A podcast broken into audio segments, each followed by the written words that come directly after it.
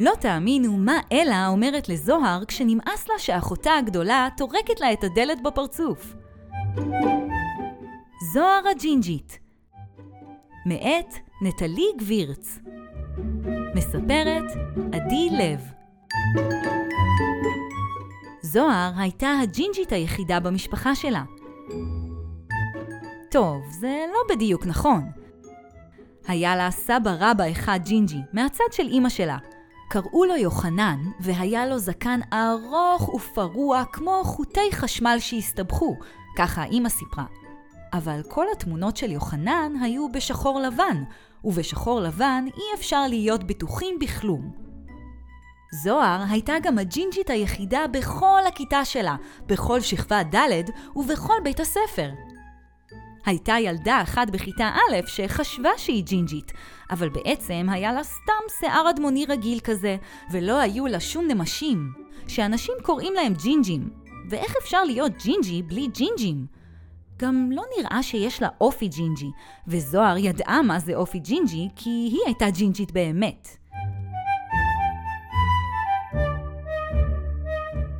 כשבאה לזוהר חברה והיא לא הרשתה לאחותה הקטנה אלה להיכנס לחדר, למרות שזה היה החדר של שתיהן, אלה הייתה משתגעת.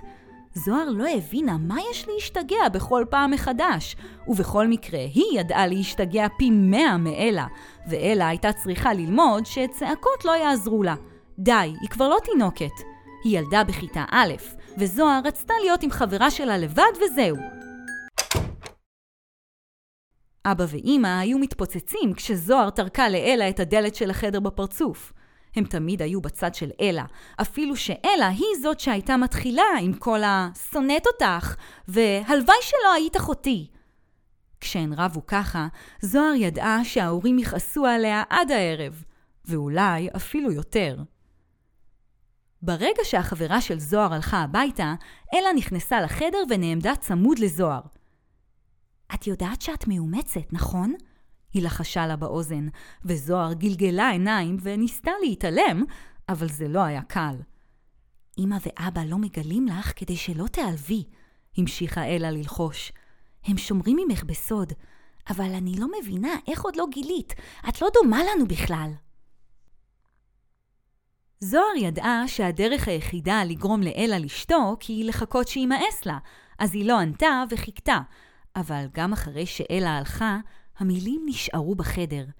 זוהר סלסלה לעצמה את השיער הג'ינג'י סביב האצבע, וגם המחשבות הסתלסלו. ומה אם אני באמת לא משלהם? חשבה. ומה אם אני שייכת למשפחה אחרת? זה נכון, אני לא דומה להם, וזה לא רק השיער וצבע העיניים. רק אני מכולנו אלרגית לאפרסקים. רק אני אוהבת מרציפן. אני לא ספורטיבית כמו אמא, או טובה בציור כמו אבא, ומכולם שמשוגעים על הקיץ, רק אני שונאת את השמש. ואם כבר שמש, ברור כשמש שהם אוהבים את אלה יותר. אולי הם באמת שומרים ממני כל השנים האלה סוד גדול? לפני השינה, במיטה, זוהר חשבה, אולי ממש עכשיו, במקום אחר, נמצאת המשפחה האמיתית שלי. היא דמיינה אור שקיעה, ואמא, אבא ואחות מצטופפים מול מדורה ביער.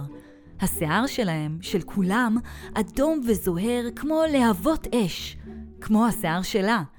הם אוכלים יחד מרציפן, ואפשר לקלוע מהשיערות של כולם יחד צמה אחת גדולה וארוכה, ולא לדעת מה של מי.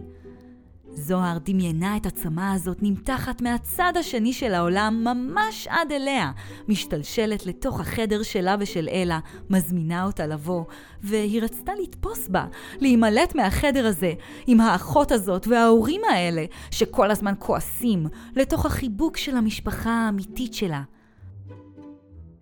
אבל לא הייתה שום צמה אדומה, רק חושך סמיך ושקט. אלה? אמרה זוהר לתוך החושך. אני ישנה, ענתה אלה מהקומה העליונה של מיטת הקומותיים. וגם, אני לא מדברת איתך. את יודעת משהו? מה? אני באמת מאומצת. אלה שתקה, אבל זוהר שמעה שהיא מקשיבה.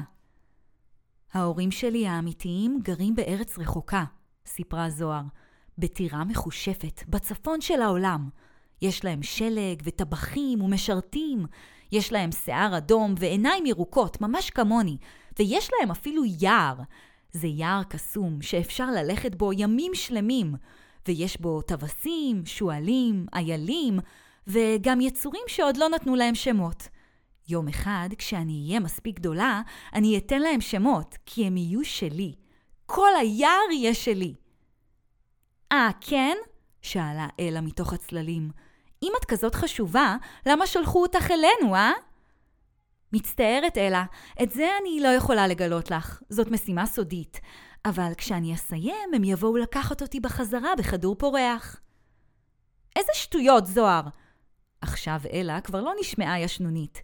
אין לך שום יער קסום ושום טירה מחושפת ושום כדור פורח ושום משפחה אחרת. את סתם משקרת. באמת! אני בדיוק כותבת להורים שלי מכתב. רוצה לשמוע? שאלה זוהר. וכשאלה לא ענתה, היא המשיכה. אוי, אבל זה בשפה שאת לא מבינה. לא נורא, אני אתרגם לך. מוכנה? זוהר כחכחה בגרון. הורים יקרים, מקווה ששלומכם טוב.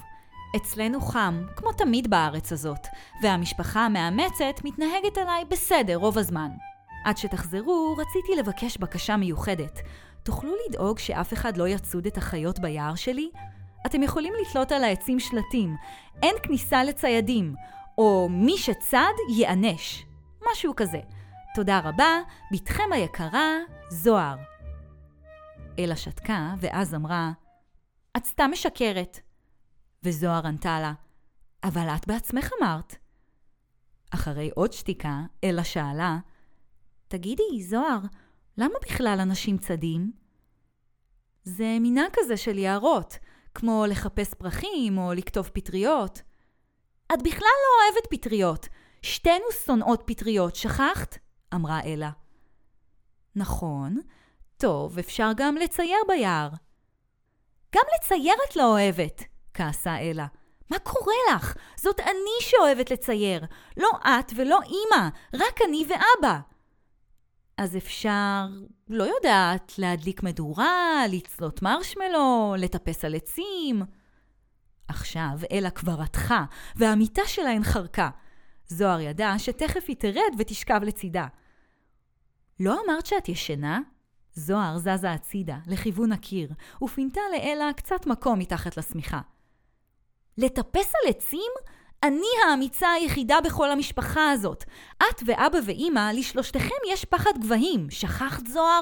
אפילו על המיטה העליונה אתם מפחדים לעלות. היה אפשר לשמוע את הדמעות מטפסות לאלה בגרון. זה לא פייר. מה לא פייר?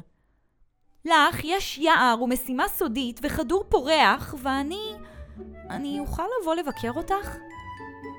זוהר חשבה רגע. לא יודעת, לא בטוחה. אבל אני לא רוצה שתלכי. אלה דפקה על הסמיכה באגרופים קטנים. אני רוצה שתהיה אחותי לתמיד, לא רק לבינתיים. רגע, שנייה, אלה. אני לא סיימתי עם המשימה הסודית שלי, אמרה זוהר, ואלה הפסיקה לדפוק ומשכה באף.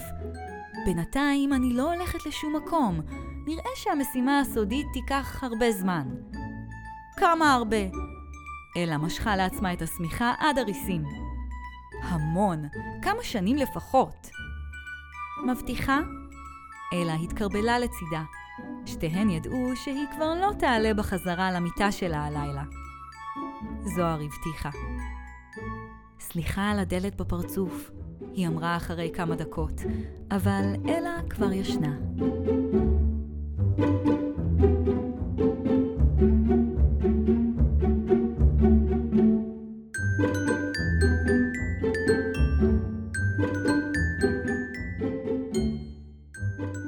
הסיפור זהר הג'ינג'ית, מאת נטעלי גבירץ, פורסם בגיליון משפחה של אדם צעיר. לסיפורים והסקטים מלאים, ייכנסו לאתר אדם צעיר, או חפשו אדם צעיר בכל אפליקציות המוזיקה והפודקאסטים. האזנה נעימה.